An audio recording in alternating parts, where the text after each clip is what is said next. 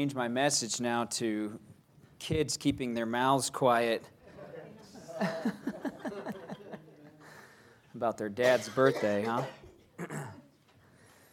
I was actually telling my mom just the other day, I said, I've been trying to forget, but Pastor won't let me. He keeps bringing it up. So, big 4 0. I don't know what I'm going to do in the next two days to make it feel like I'm young in the 30s still, but probably nothing sleep a little bit more, just get ready for my 40s. And do you sleep more in your 40s? No. You guys get to no? All right. yeah. Well, thank thank the Lord for the years He gives us. Amen. So, all right. Take your Bible if you would. Exodus chapter 14 is where we're going to start. And I'm going to do my best not to have you flipping around to a bunch of different places.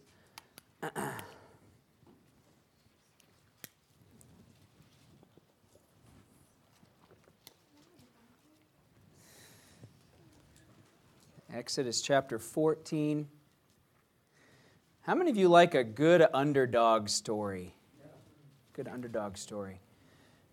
Pastor, Pastor says he's every once in a while. I was thinking about that in relation to the message tonight, thinking about underdogs. And um, I started looking at some of the greatest underdog stories in history, you know, and a lot of it comes, it's, it's mostly sports related. Um, that's usually where you think of underdogs, but last week or a couple weeks ago, Mike Tyson did a fight against, I think, Roy Jones or something like that. He's in his 50s now, and they did this exhibition fight.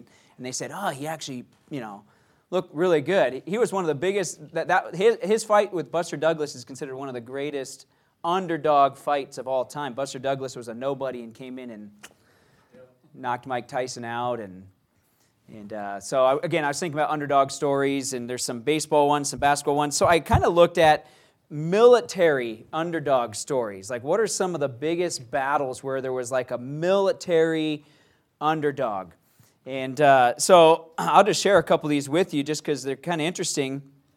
You got to go back in, in time. There's some that are probably more recent, but the, the most common ones that they talk about one is called the Battle of Sal- uh, Salamis, which was there were 368 Greek ships that fought against nearly 1,200 Persian ships in this battle, uh, uh, in this little gulf there, or this area out near Greece where the Persians were trying to come in.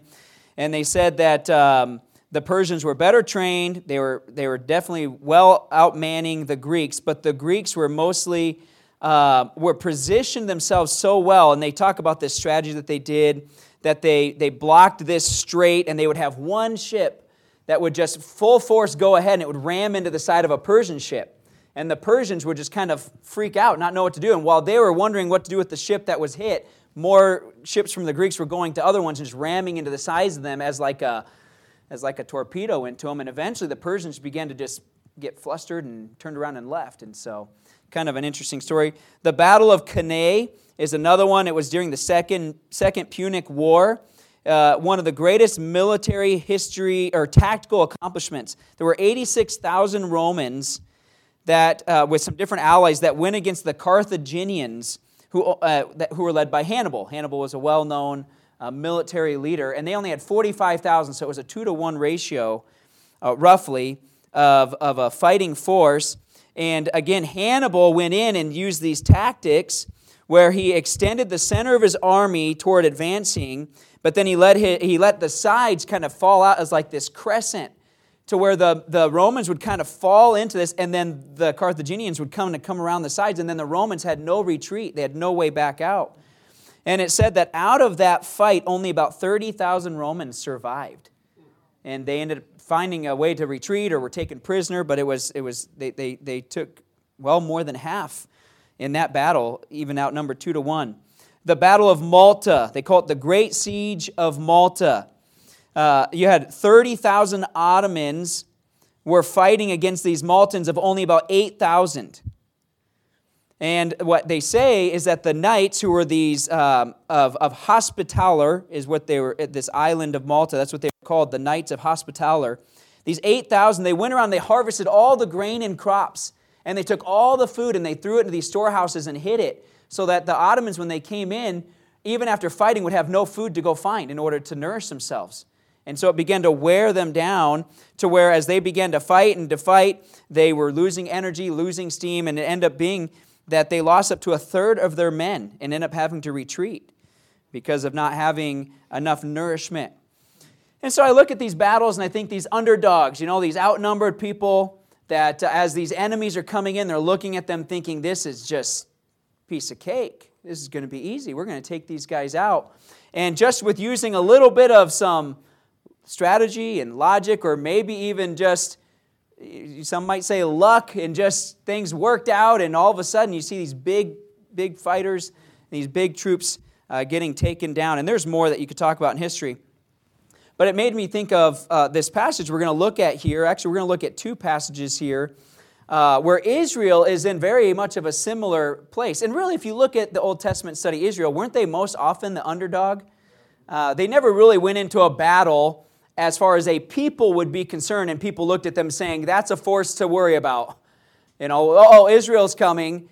Uh, they didn't really care about the number of Israel. In fact, at this point in time, Israel was about 600,000 people, but they weren't military people. In fact, if you, if you know the context of Exodus 14, they were just coming out of captivity of Egypt. So, what had they been for 400 plus years? Slaves. They weren't trained, they weren't military uh, experts. They didn't have these great weapons of war. They didn't have anything. And we're going to read this story here, or at least uh, uh, look at this story here of, of this battle, or you could, you could call it a battle, even though that's not, that doesn't end up happening, where they have to fight anybody. And then we're going to look in uh, Second Chronicles chapter 20 in just a moment and look at something similar. But I want us to think about this thought tonight. And, and, and I, I told um, Aiden the, the the title of the message is The Battle is Not Ours. The battle is not ours. And so, Israel here, again, let me just give you some context. Chapters 12 and 13 lay out this deliverance. Prior to chapter 12, you had the 10 plagues that God brought upon Egypt, which ended up causing uh, Pharaoh in chapter 12. Um, you can follow along. I'm not going to read this, but just in chapter 12, Pharaoh ends up coming uh, uh, in verse number 30, he comes and he rises up and he tells his servants, he says, basically, get them out of here. He calls Moses and Aaron and, he, and he's up in the middle of the night. He says, Take your flocks and your herds and all your stuff and get out of here. In fact, he even says, Go to any Egyptians that you want and borrow whatever you need. So they went to the Egyptians and said, We need leaven. Oh, oh, we need some jewelry oh, we need some silver, oh, we need this. And the Bible says that the Egyptians were urgent to let them get out and were willing to give up and lend. They didn't put up a fight to lend. They just said, here you go. Here's all this stuff. So just think about it. The Israelites, they finally are getting out of captivity and they're getting delivered out of this slavery. And, and as God is basically working this out, they're, they're not just having to sneak out of Egypt. They're walking down Main Street they're walking down in front of all of Egypt and there's no fight. It's, yes, get out. We want no more of our herds slaughtered. We want no more of our rivers in blood. We want no more of these lice and these frogs. And we don't want our firstborn slaughtered. So just get out. Now, take what you want. And so Israel is moving really in a place of, of comfort. I mean, it, they weren't running for their lives or really uh, scared to leave. It was God was letting them, letting them leave. And so they were allowed to leave and take of the spoils. It says even in verses 33 to 35, it talks about this idea that they took of the spoils of Egypt and they left. And God directed them. You can look in chapter 13, in verse 17 and 18, it talks about God's plan for them. It says that God purposely led them to the wilderness in order to avoid going towards the east, I believe it was, or at least it was through the land that the Philistines, Philistines were, because the Philistines were always at war. And so God even planned it to where they wouldn't have to go through this part of the land so they wouldn't see the Philistines and see them at war and then say, oh, it would be better if we were in Egypt. So God even said, no, let's just, we'll go through the wilderness. It talks about how God gave them a, a pillar of fire by night and a cloud by day, some shade and some light. God directed them. So this move was, was a pretty good move. Not uncomfortable. They got to take their belongings. They got to have everything they want. It just seemed like, wow, look at what God did. God worked it out. Anybody ever had a move that just went crazy? Sony and I have moved three times, and they've always been just Okay, Lord, thanks. Found us a place. You, you helped us move pretty quickly. You've always had help, never had anything crazy. I know sometimes people, you got to move real quickly, and maybe you don't get to take belongings, you don't get to take stuff with you. You're just in a rush, you got to get out of state. The Israelites, they didn't have to, they were just kind of trawling along. It doesn't even say they were having to rush through the wilderness, they were just moving along. And then you get to chapter 14. And chapter 14 somewhat changes the story for Israel. And in chapter 14, the Bible says basically that now the Lord is directing them to this certain place to camp. They were going to encamp between Pia, Pia Hariroth, between Migdol and the, and the sea, over against Baal Zephon, before it shall ye encamp by the sea. So God says, Now I'm going to direct you to go towards the sea. And God tell and, and, and God gives a reason why he's going to do that. He says, I'm going to do it so I can harden Pharaoh's heart, and Pharaoh's going to come chase you guys down by the sea, and I'm going to have a plan. And, and, and, something, and I'm going to take care of Pharaoh. But the children of Israel don't know that plan. It says in chapter 7 of verse number 14, and he, talking about Pharaoh, Pharaoh now, the people come to him and say, Why did you let them flee? And it's like Pharaoh came to his senses. All of a sudden, he's like, Why did I let them flee? And he's angry and he's uh, mad. And so it says in verse number six, he made ready his chariot. He took his people with him. He took 600 chosen chariots and all the chariots of Egypt. So he took 600 of the chosen, and then he took all the rest of Egypt and captains over every one of them. So his top military people, he said, You're going with me. And the Lord hardened the heart of Pharaoh, king of Egypt, and he pursued after the children of Israel. And the children of Israel went out with an high hand. But the Egyptians pursued, after them, all the horses and chariots of Pharaoh, and his horsemen, and his army. Again, just think of Egypt was the world power at that time. So, how big do you think their army was? It doesn't tell us, but I can guarantee you this it was not an army that would have a hard time with 600,000 people. It was not an army that would, would even flinch to go to war against 600,000 people, which included women and children and fully untrained men, not soldiers. And so Pharaoh is looking at this with a hardened heart, thinking, I'm going to slaughter these Israelites. And there he, he comes to this encampment, there at the end of verse number 9. In verse 10, it says, And when Pharaoh drew nigh, the children of Israel lifted up their eyes, and behold, the Egyptians marched after them, and they were sore afraid. And the children of Israel cried out unto the Lord. And they said unto Moses, Because there were no graves in Egypt, hast thou taken us away to die in the wilderness? Wherefore hast thou dealt thus with us to carry us forth out of Egypt? Is not this the word that we did tell thee in Egypt, saying, Let us alone, and we may serve the Egyptians? For it had been better for us to serve the Egyptians than that we should die in the wilderness. It's it, quite honestly, it's almost as if they just forgot the last couple months that took place where they just got delivered out of Egypt. They got to take all their belongings, they got to take all the silver and gold, and didn't have one fight leaving Egypt. No skirmish, no battle, no lives lost. They were able to walk freely out of Egypt. And who allowed that to happen? God did. They walked in the wilderness. They had this pillar of fire and this cloud. They had all this provision. And yet, the moment they look up and they see this army, this military marching towards them, it says they were so afraid. And they began to murmur and cry and say, Why would you bring us out here? There aren't any graves. It'd be better for us to be back in Egypt where we wouldn't have to die. We could just serve. Why have you dealt with us like this? We'd rather just be in Egypt and be slaves and be captives than to be free and in this wilderness and just die. Go to Second Chronicles chapter 20 real quick before we finish that story. I just want to share with you another story here of another situation with Israel and, and Judah. At the time, the kingdoms are split, so it's not quite the same group of, uh, of obviously people. This is years later. But Second Chronicles 20, and again, I'm not going to read the whole passage, here, I'm just going to summarize it. but in, in chapter 20 of Second Chronicles, um, the Bible says in verse number one, it came to pass after this that the children of Moab and the children of Ammon, and with them other besides the Ammonites, came against Jehoshaphat to battle.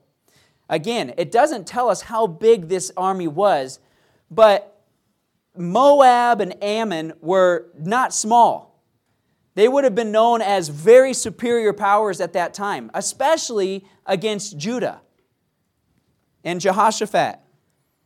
And the Bible says, verse number three, that, um, or verse number two, it, says, it calls them a great multitude. This great multitude is coming against them. And Jehoshaphat feared in verse number three and set himself to seek the Lord and proclaim a fast throughout all of, Egypt, of Judah. And he goes on, and there's this, these questions that he, he's talking to God about. Didn't you drive out, uh, drive us out of the land? And didn't you do this? And he's he's coming before God. He says in verse number 12, O our God, wilt thou not judge them? If we have no might against this great company that cometh against us, neither know we what to do, but our eyes are upon thee. And all Judah stood before the Lord with their little ones, their wives, and their children. Here's what I picture from the children of Israel they hear that these armies are going to come against them, and they're afraid, and they're fearful. And they're, they're saying, Well, God, don't you remember all the promises and all the things you were going to do? And, and God, we, we have no great strength that we can bring to these people.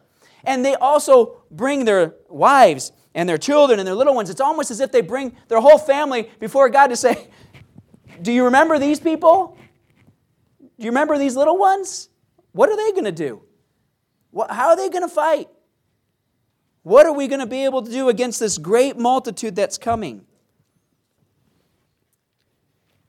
Let me tell you the end of the story real quick. We know the end of the story of Exodus chapter 14. Exodus chapter 14, it's, it's, it's a really fascinating and miraculous story, but we know in, in, in that situation that ultimately God hardens the heart of Pharaoh to continually pursue after Israel. And he tells Moses, stretch out his arm, and he stretches out over the Red Sea, and they cross over the Red Sea. And it says that at one point that there was darkness that he put, that the Israel had light, but he put darkness in front of Egypt to where they could not at that time see Israel. They couldn't pursue them at that moment because God was giving them time and, and, and the, the ability to get across the Red Sea. And they get across the Red Sea, and then as, as Pharaoh is, is pursuing, his chariots begin to fall apart. The Bible says that the wheels begin to fall off to where they're dragging. So they're just dragging these chariots across this to where it's, it's slowing them way down.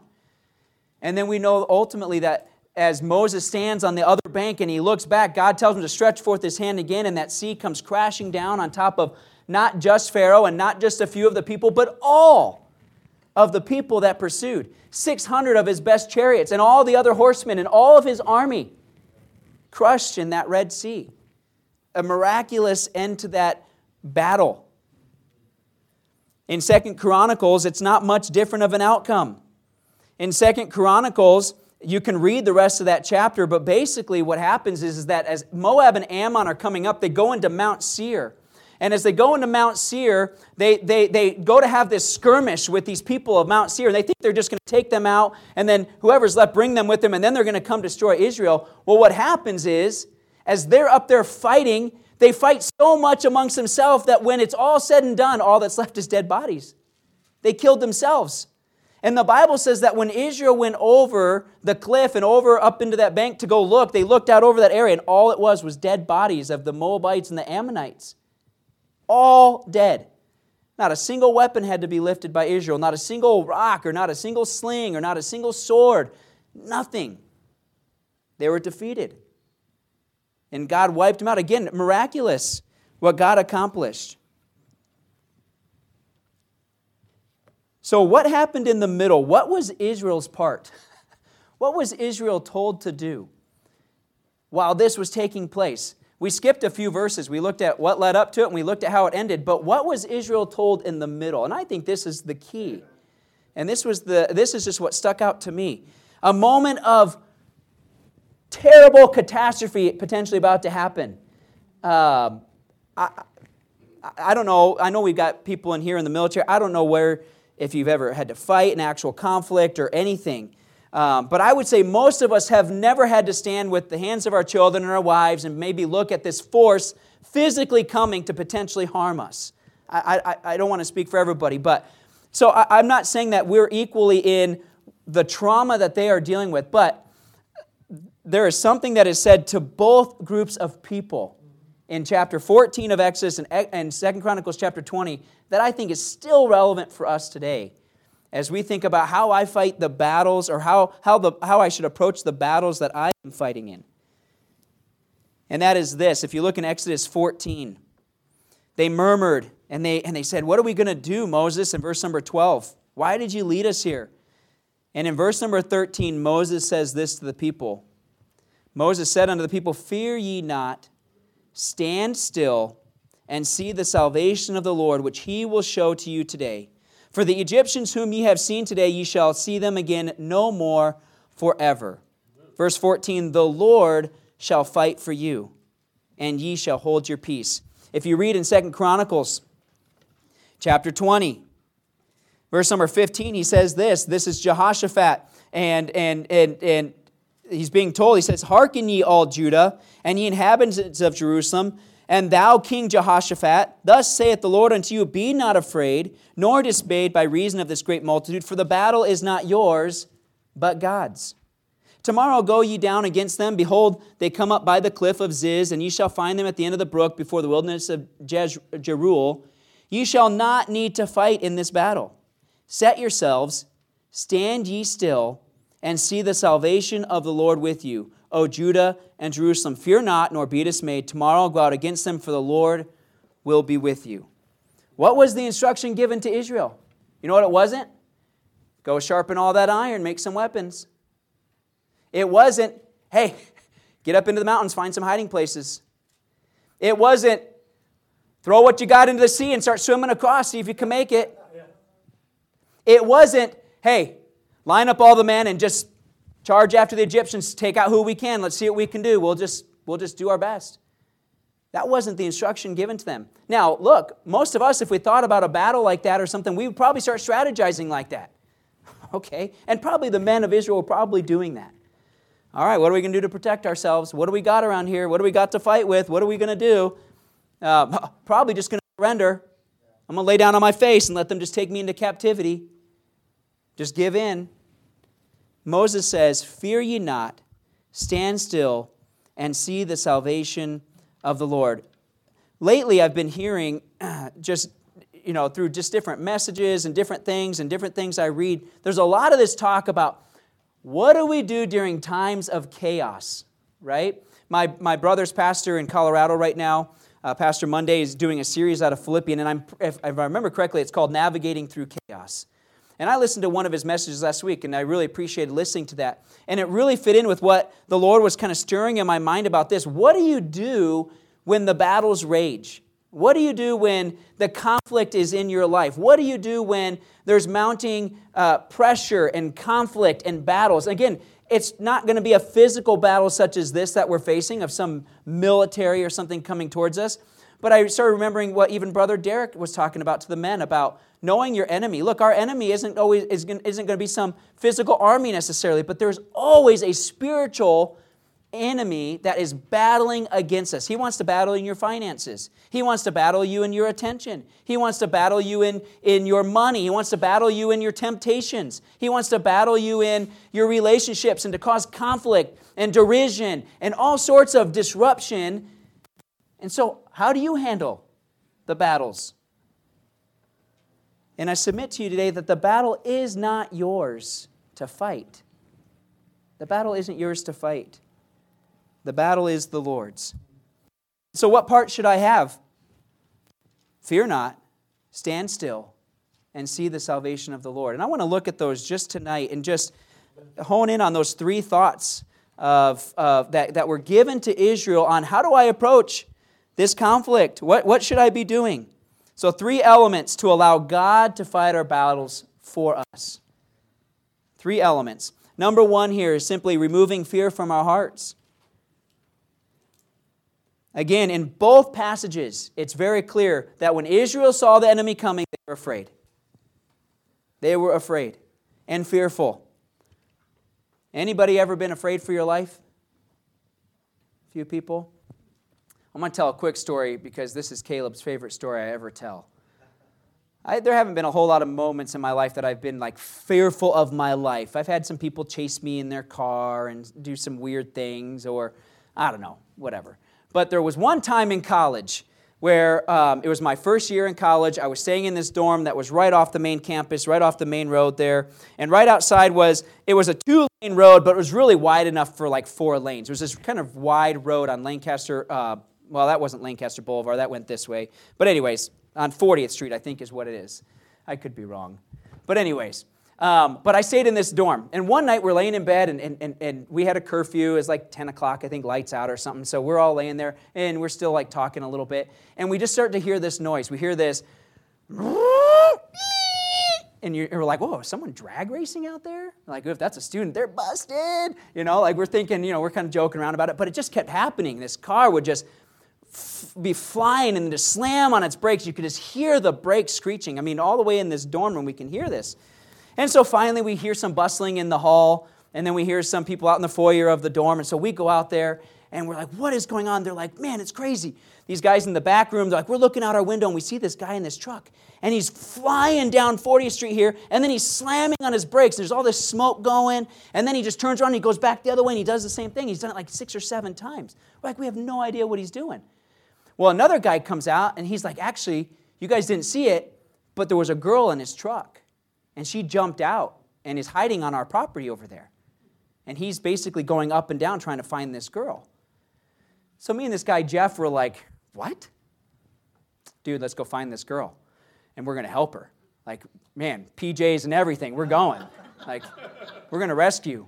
So, without even thinking, him and I run out the front door. We run into the street. And again, this is a pretty wide two lane. So we're basically halfway, almost three quarters, almost to the other curb, and we're kind of looking in the bushes, trying to see if we see her sitting, in because there's all these bushes kind of in the front. And we're like looking and thinking, man, where could she be? We hope she's not hurt. And all of a sudden, I look at Jeff and I'm like, where's the truck? And with, at that moment, we look, and about 30 yards over, these headlights turn on.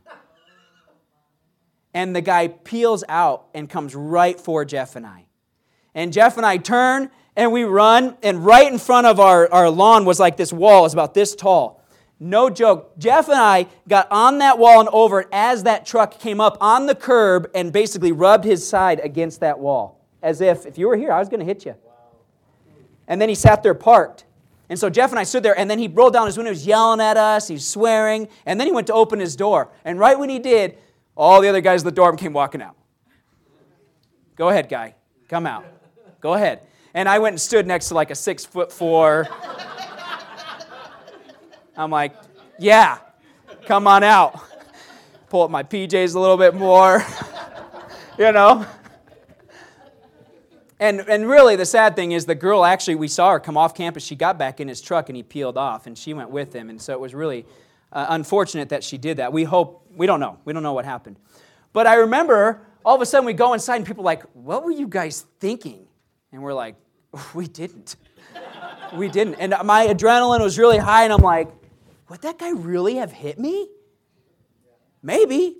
I'd be like three foot seven today. I mean, it was like there would go the shins and I'd be done. But yeah, it was so, you know, that's that's probably the scariest that I've gotten to where anybody really tried to maybe, maybe take my life or do something uh, foolish. Maybe you've had experiences like that. You've had just fearful moments but you know, even more practically and spiritually, we have moments that can cause fear all the time. Your finances, right?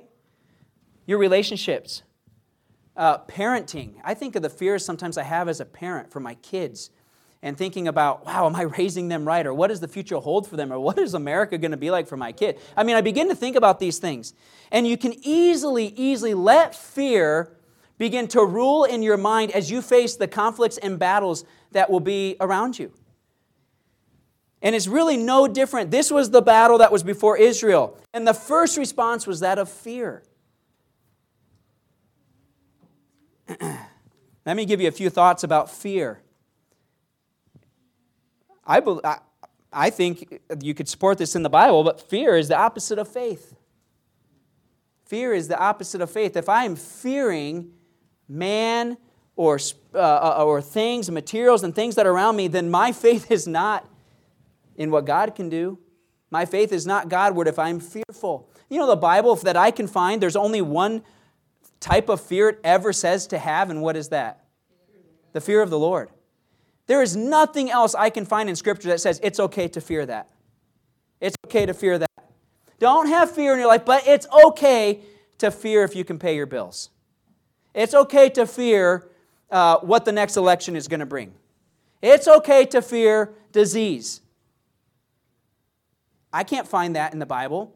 The Bible says that we've not been given the spirit of fear, but of power and of love and of a sound mind. We ought not to have a spirit of fear. And really, a spirit of fear is the opposite of having a spirit of faith and walking by faith. We allow then the things that are before us. You know what, Israel? All Israel had to do was remember what God had promised them, what God had said He was going to do for them, what God had already done for them and brought them to this point. But the moment that they saw something that they could not overcome themselves, they let fear come in. You know what? They stopped thinking about what God had done. They stopped thinking about God.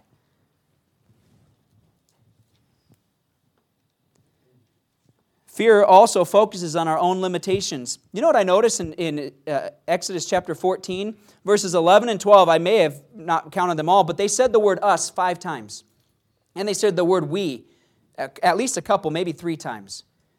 So who were they focused on? Themselves and their limitations. We can't do this. What are we going to do? There's no grave. In Second Chronicles, what did they say? Strength do we have against this great multitude? what, what are we going to be able to bring? We can't, we have nothing to contribute. You know, when we're afraid, we begin to look at our own limitations and we begin to look at our own selves for resolution. We get, begin to look at our own selves to solve the issue. Um, you know, I, I can say this as, as men, I think we tend to try to be problem solvers, even though I find my wife to be very much like that too. And she's always, always, hey, here's a problem. Let's just solve it, solve it, solve it, solve it. And we can get in a tendency where we see a battle or see a conflict or something is raging against us and we know that, that there's, there, there's something that we've got to overcome and we'll say, well, I can't do it. You know why? Because I can't make enough money this month to pay that. I can't cure COVID. I can't deal with that. I can't do this. I can't do that. And we come up with all these limitations of what we can't do. You want to know the truth? You can't. You ultimately cannot win every battle and, and win every fight on your own. Didn't God just deliver Israel through these plagues? Didn't He just give them this pillar of fire? I mean, I just keep thinking of all these things that God had already done for them. And yet, when it came time for a battle to be before them, they began to look at themselves. Psalm 23 says, Yea, though I walk through the valley of the shadow of death, I will fear no evil. For thou art with me, thy rod and thy staff, they comfort me. Psalm 27 1 The Lord is my light and my salvation. Whom shall I fear? The Lord is the strength of my life. Of whom shall I be afraid? Who else should I be afraid of? If I've got the Lord on my side, why, who else should I fear? Fear is also, it's not only um, the opposite of faith. It's not only focusing on our own limitations, but fear is forgetting God's promises. If you go back to Exodus chapter 13, verse number 5, in this chapter, Moses is laying out for them what the Passover is going to be going forward. He lays out for them the, the, the commencement and what's commanded in regards to the Passover. But he says in verse number 5 And it shall be when the Lord shall bring thee into the land of the Canaanites, and the Hittites, and the Amorites, and the Hivites, and the Jebusites, which he sware unto thy fathers to give thee. Moses just reminded them of this promise this amazing promise and covenant he made with Abraham and their fathers that they were going to be brought to a land of milk and honey and this rich land that was going to be their land. Moses just got done reminding them of that. And all of a sudden they see this army coming. You want us to die in this wilderness. How quickly do we forget the promises that God has given us when troubles come, when battles come, and we get so caught up in fear? We get so caught up in how am I going to solve this, or I'm so limited, or I can't accomplish this, and we forget that God's Word is full of promises that He wants to fulfill in your life, that He wants to see come through. And we'll forget them. John 14, he says, Peace I leave with you, peace, my peace I give unto you. Not as the world giveth, give I unto you. Let not your heart be troubled, neither let it be afraid. Isaiah 43, verse 1 But now, thus saith the Lord that created thee, O Jacob, and he that formed thee, O Israel, fear not, for I have redeemed thee. I have called thee by thy name. Thou art mine. God, God over and over again had to keep reminding the Israelites stop being afraid. Remember, Joshua over and over again kept saying, Be courageous. Stop being so afraid and stop being so fearful. They kept forgetting what God had already accomplished for them, that God had already delivered for them, and what God had promised He would do. When fear is allowed in our lives, we, are, we lose sight of not only what God has done for us, but what He promises to still do. Our eyes are no longer on, on, on looking at uh, our hope of eternity. Our eyes are no longer focused on uh, the provision that He promises and on the protection that He promises. Our eyes are caught on, again, ourselves and the things that are around us and our circumstances. And fear also forgets that God is the one fighting the battle. Deuteronomy chapter 20, and ye, and he shall say unto them, O hear, hear, O Israel, ye approach this day unto battle against your enemies. Let not your hearts faint. Fear not, and do not tremble, neither be ye terrified. For the Lord your God is he that goeth with you to fight for you against your enemies to save you. You know that was given to them before they even got into the land of Canaan. Think of all the battles they were going to have when they go into the promised land. And he was already promising, Your God is going to go with you and deliver all those battles. They had to be reminded over and over again. Deuteronomy 3 You shall not fear them, for the Lord your God, he shall fight for you. I remember as a kid, my brother and I didn't always have like this, you know, just we're the best of buds relationship. You know, I was like the pesky little brother that really annoyed him all the time, and he was the older brother that made sure I stopped pesking him, pestering him. And so, you know, we had our little tussles and fights and, and, and moments. But one thing I could always guarantee that if some kid picked on me at school, Wes wouldn't tolerate it. I can remember sometimes these kids that lived around the block, this one kid would pick on me, and we didn't get in physical fights, but and I would go home, and I don't remember being like a real baby about it. Maybe I was. But I just remember like Wes would be like, Is that kid picking on you again? Maybe he saw something on the bus or something. And I was like, Yeah, he's, you know, he's really tall. And so, um, but one time, I can know specifically, I picture this kid's face. We walked around the block, I, I kind of trailed behind Wesley. We walk up to the door. Yeah, there you go. You stand there. Wesley like rings the doorbell. That kid comes to the door. He's like, "Hey, you picking on Adam again?" And then his older brother comes to the door. And Wesley's like, Your little brother picking on my brother? And he's like, He better not be. Are you picking on his brother? I'm like, That's right. I walked a little bit taller that day. You know? And then we get home, and I'm pretty sure my brother was like, punk. No, I'm just, I'm kidding he might watch this, so I had to do that. So, um, but that's one thing I could always count on. I didn't really ever do the thing like my dad could beat up your dad. I know people have done that, and that's probably common. My boys probably, my kids probably don't say that about me. They might say, my dad will outrun your dad or something like that, um, or out ping pong him or something. But um, I didn't really do that, but I did, I did reference my brother.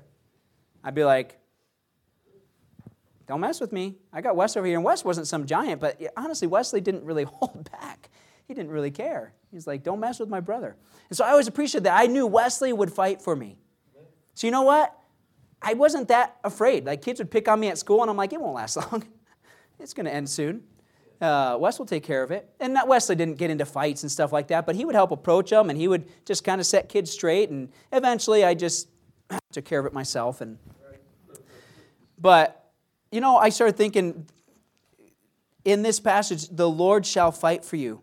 And, and, and really, the, the Israelites would get fearful and be afraid. And Moses tells them, and Jehoshaphat is told, don't be afraid. Don't be dismayed. Why? Because the Lord will fight for you. He promises to fight for you. So we ought to be uh, uh, uh fear, uh, fearless. We ought to not live with fear of what the battles are before us. We ought to live with confidence and faith that God will fight for me. And God, the battle isn't mine, the battle is His, and that He'll win it. The second thing that He says to them, He says, Fear not. And then He says, Stand still. This was the hardest thing for me to do as a kid was to stand still.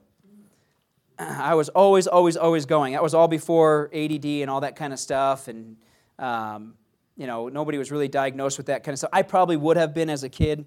Um, I just was constantly moving. I hated to sit, and the Lord would have it that I sit in front of a computer all day long right now, and uh, don't get to get up and fidget as much.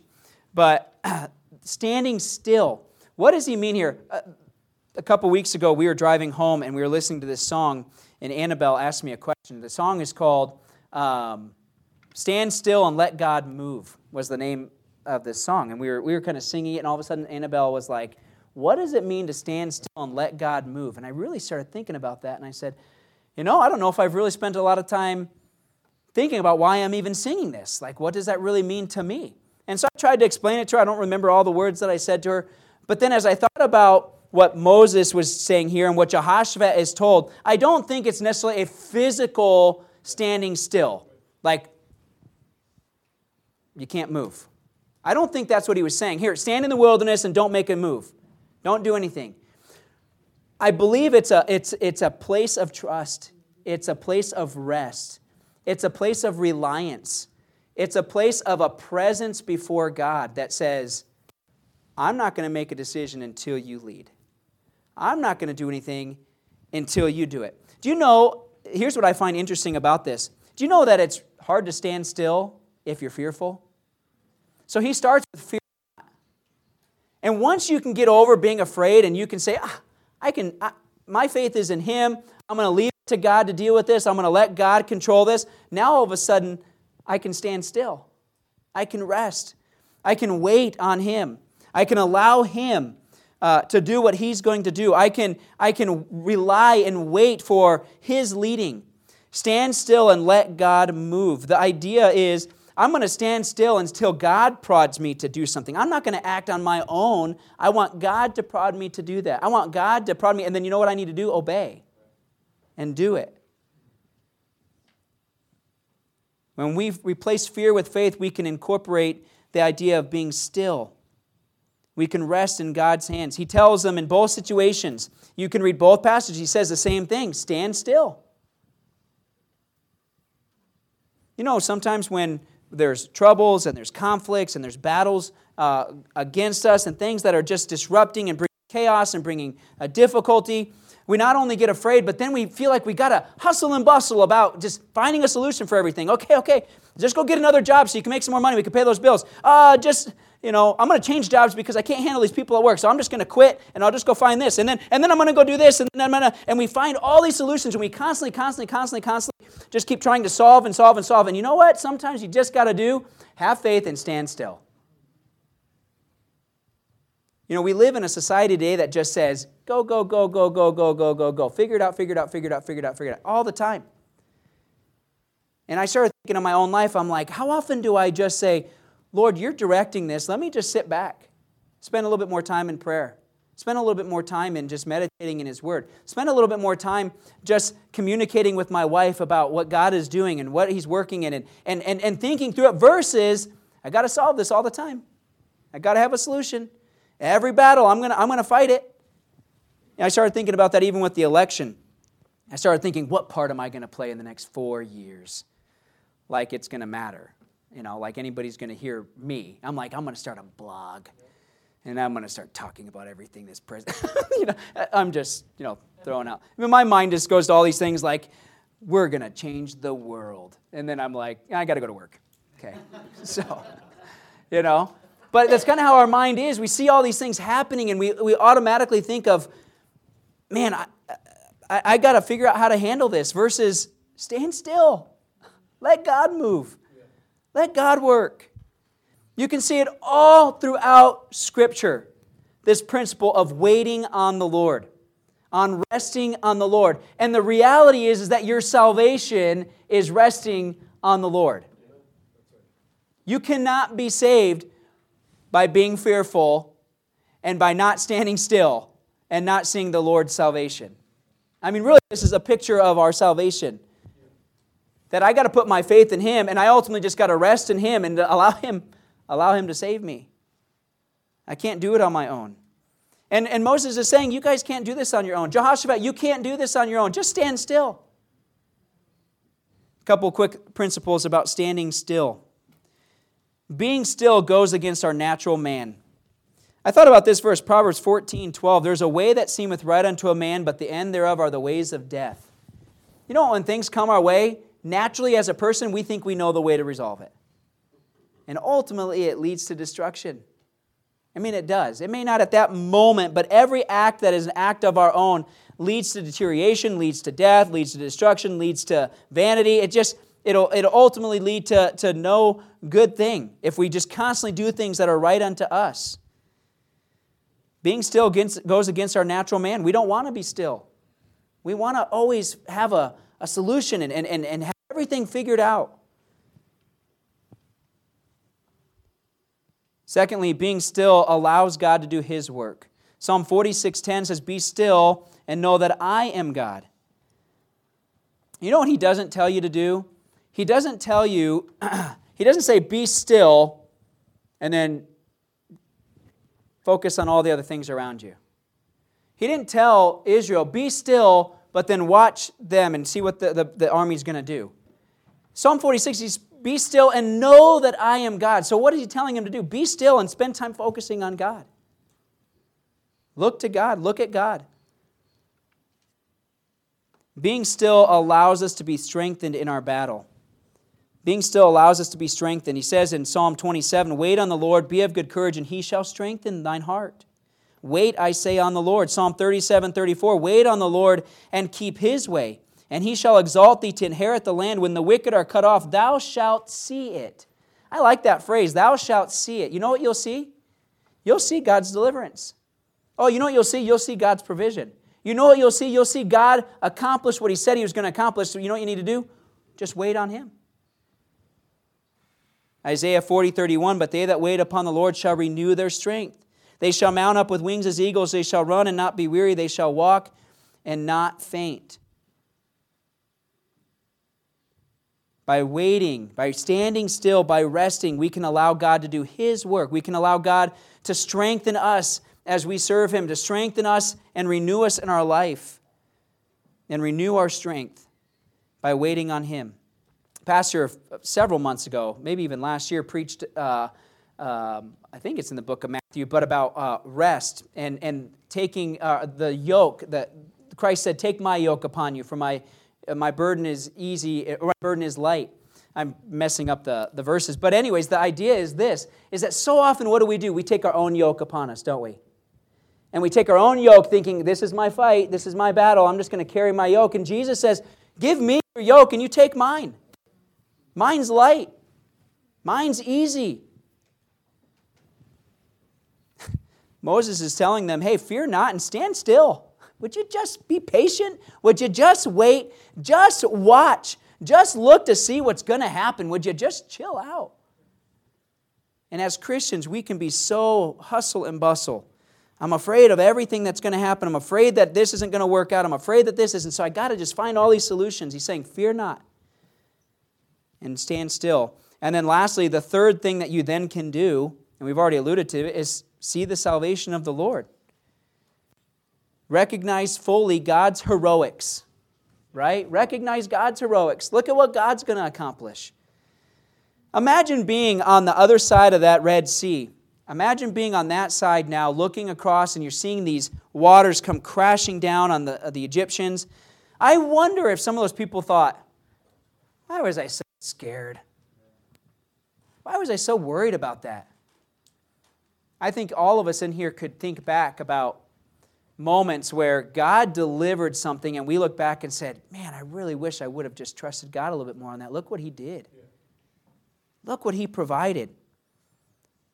Or maybe there's things that because we're not avoiding fear and we're not resting in Him, there's things He's delivering us from now that we're not even acknowledging.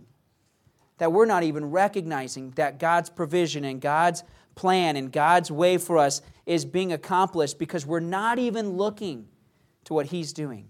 We're so caught up in the things that are battling us that we're looking at all the other things, all the other things I can see around me. I'm focusing on all those things. He says, See the salvation of the Lord. He didn't talk about see that army fall apart or see how big they really are. He didn't talk about anything. He said, See the salvation of the Lord. Look to Him. The same is in Second Chronicles 20. Again, you can read that passage, but he said the same exact phrase see the salvation of the Lord. And look at what God did. We read it earlier, but in, in Exodus chapter uh, 12, God already had this planned out. God already said, I'm going to harden Pharaoh's heart. I'm going to lead Israel down to this little cove and where this little eh, this encampment because it's going to cause Pharaoh to push even harder because he's going to think he's got him and I'm going to push him and I'm going to push him and I'm going to deliver my people. God already had that planned out. Do you know that God already has plans for you? He already has plans for you. God already knows what His plans are for you for your career. He already has plans for you, what it is for your finances. He's already got plans for you on what your health will be like. So, you know what I ought to do? Fear not. Stand still and see the salvation of the Lord. Let God move me through those things. Let God push me through them and lead me through them and let God be the one that directs me to the things that He wants to accomplish in my life versus me messing it up by trying to do it myself. Imagine if Moses said, Stand still and see the salvation of the Lord, and all those people said, No, we're running back. God would have still found a way to accomplish his plan. But imagine what maybe, maybe God would let some of them be killed by the Egyptians before he would have wiped them out. Maybe God would have only let half of them now cross the Red Sea. Maybe God would have, would have still accomplished what God wanted to accomplish, but some people may have missed out. How many things are we missing out on because we're fighting all these battles in our life on our own? And we say, wow, if I would just wait on God, man, maybe God would accomplish something even greater than I think I'm going to accomplish on my own.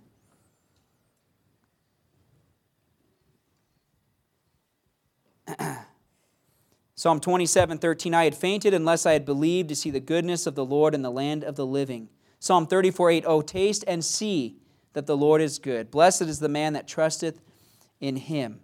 See that the Lord is good. You, there, you can look at verses in the New Testament looking unto Jesus, pressing toward the mark for the prize of the high calling, keeping our eyes on Christ. What are we looking towards? Look, if you're fearful and you're constantly distracted about the battles in your life and you're not willing to wait on God, then I can tell you this you're not looking to God for deliverance in those situations. This doesn't work in reverse. Yeah, okay, I can be fearful and I can be hustling and bustling, uh, uh, but, but I'm sure I'll still be focused on what God's doing in my life. You won't. You have to remove the fear, you have to rest in Him, and then you can fully see and recognize God's deliverance and what God is doing. Question for us tonight is Who is fighting your battles for you? Are you fighting them yourself? Are you fearful and busy about trying to solve all of your own problems and battles? Or are you exercising faith and resting in God so that you can see what He can do? Turn with me to Romans 8. We're going to close with this verse here Romans chapter 8.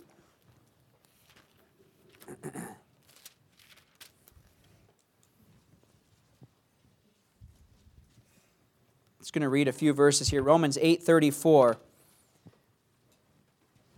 says, "Who is he that condemneth? It is Christ that died, yea rather that is risen again, who is even at the right hand of God, who also maketh intercession for us? Who shall separate us from the love of Christ? Shall tribulation, or distress, or persecution, or famine, or nakedness, or peril, or sword? As it is written, For thy sake we are killed all the day long, we are accounted as sheep for the slaughter. Nay, in all these things we are more than conquerors through him that loved us. For I am persuaded that neither death, nor life, nor angels, nor principalities, nor power, nor things present, nor things to come, nor height, nor depth, nor any other creature shall be able to separate us from the love of God, which is in Christ Jesus our Lord. You know what Paul says right there? We are already more than conquerors. All the battles that have to be waged and all the battles that have to be fought, we are already conquerors, but not in and through ourselves. He says, We are more than conquerors through him that loved us. Look, Christ has already conquered everything that needs to be conquered. We're not the underdog. We're not. Sometimes you might feel like it. I'm, I'm the only one in my job that's saved. I'm the only one that loves God. God's on your side. You're not the underdog. I'm the only one trying to do what's right and trying to raise my family right, and my neighbors scoff at me, or, or people at work, or this or that. Hey, you're not the underdog. You got God on your side, fighting the battle. You're already a conqueror in Him. And whatever the battle might be, I'm not trying to trivialize, you know, health things and stuff like that. I understand that stuff is, you know, we want to be compassionate for one another, we want to care for one another. But the end of the day, as Christians, we don't have to fight battles ourselves. This Christian life isn't for us to run alone. We, are, we have a, a much greater conqueror, a much greater support system than anything this world could ever give us, give us. And we ought to just rely on Him. And just like for Israel on both occasions, when they stood still and they just watched God, God made it happen. And God worked it out. And they all got to look back later and say, Look at the deliverance of our God. And that ought to be our testimony. We ought to be able to say, Hey, God, I'm, I'm just walking by faith. I'm just going to rely on you and rest in you and see God deliver in the battles in our lives. Amen?